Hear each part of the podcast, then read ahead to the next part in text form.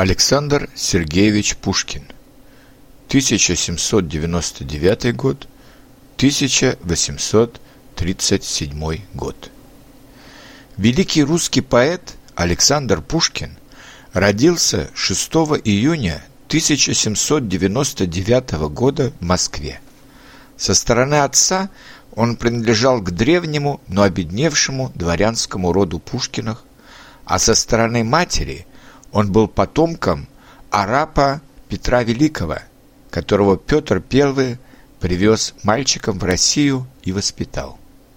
С детства Александр Пушкин много читал, интересовался иностранными языками и начал писать стихи, поэтому родители направили его в лицей, новое привилегированное учебное заведение, которое находилось в Царском Селе, рядом с дворцом, где летом проживала царская семья. Здесь у него появилось много друзей, с которыми он встречался на протяжении всей жизни. Александр Пушкин был нетерпеливый, темпераментный, иногда резкий, но друзья любили его, несмотря на все его недостатки. Поэзия все больше увлекает Александра Пушкина. В тысяча восемьсот пятнадцатом году появилась в печати его первые стихи. С каждым годом их становится, становится все больше. Его стихи часто критиковали самодержавную власть царя. Он пишет, например: «Товарищ, верь, взойдет она, звезда пленительного счастья, и на обломках самовластия напишут наши имена». За это, по указанию царя Александра Первого, он был сослан в ссылку на юг, в Кишинев и Одессу.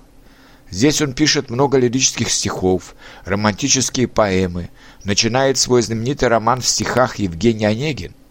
Но он не отказывается от своих революционных идей, и за это царь направляет его в новую ссылку, в родительское имение Михайловское, недалеко от Пскова. Здесь он проводит два года. Он очень скучает без друзей, без политических новостей. Единственным близким человеком в Михайловском была для него его старая няня Арина Родионовна. Когда Александр Пушкин был в Михайловском, в Петербурге четырнадцатого декабря тысяча восемьсот двадцать пятого года произошло восстание против царя. Среди участников восстания было много друзей Пушкина. Их стали называть декабристами, потому что восстание произошло в декабре. Целью восстания было свержение самодержавия и установление в России демократической республики на манер Франции или Соединенных Штатов Америки.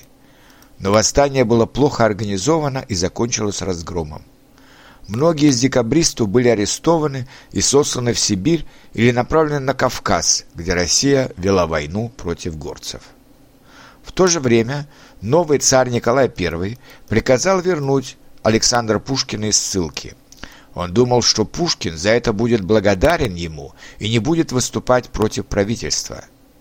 С одной стороны, Пушкин стал более осторожным, но с другой, он не отказался от своих прежних мыслей, только выражал их более аллегорически. В то же время Александра Пушкина волнуют новые темы: судьба России, Россия и Европа, Россия и Кавказ, роль царя Петра Первого в истории России, Пугачевское восстание, царь Борис Годунов и время смуты в России в начале семнадцатого века. Царь не дал Пушкину разрешения на поездку в Европу, потому что боялся, что Пушкин останется там, но он разрешил ему съездить на Кавказ, откуда Пушкин привез много новых впечатлений и новых стихов. Александр Пушкин много раз влюблялся и писал любовные стихи, многие из которых были положены на музыку и стали романсами. Но настоящая любовь ждала его еще впереди. В тысяча восемьсот двадцать девятом году Пушкин познакомился с первой московской красавицей Натальей Гончаровой, которая через два года стала его женой. Семейная жизнь Александра Пушкина была нелегка.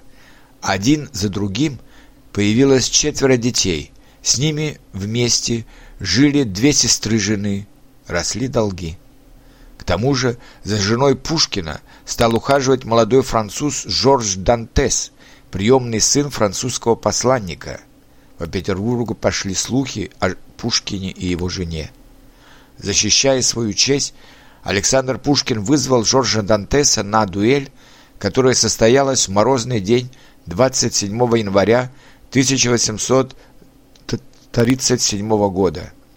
На этой дуэли Александр Пушкин был смертельно ранен и умер двадцать девятого января. Ему было всего тридцать семь с половиной лет. Но за свою короткую жизнь Александр Пушкин написал такие знаменитые произведения, как «Евгений Онегин», «Медный всадник», «Борис Годунов», «Пиковая дама», «Капитанская дочка», «Повести Белкина», «Сказки в стихах» и многие другие. А сколько замечательных стихотворений создал Александр Пушкин. Александр Пушкин стал родоначальником классической русской литературы и литературного русского языка.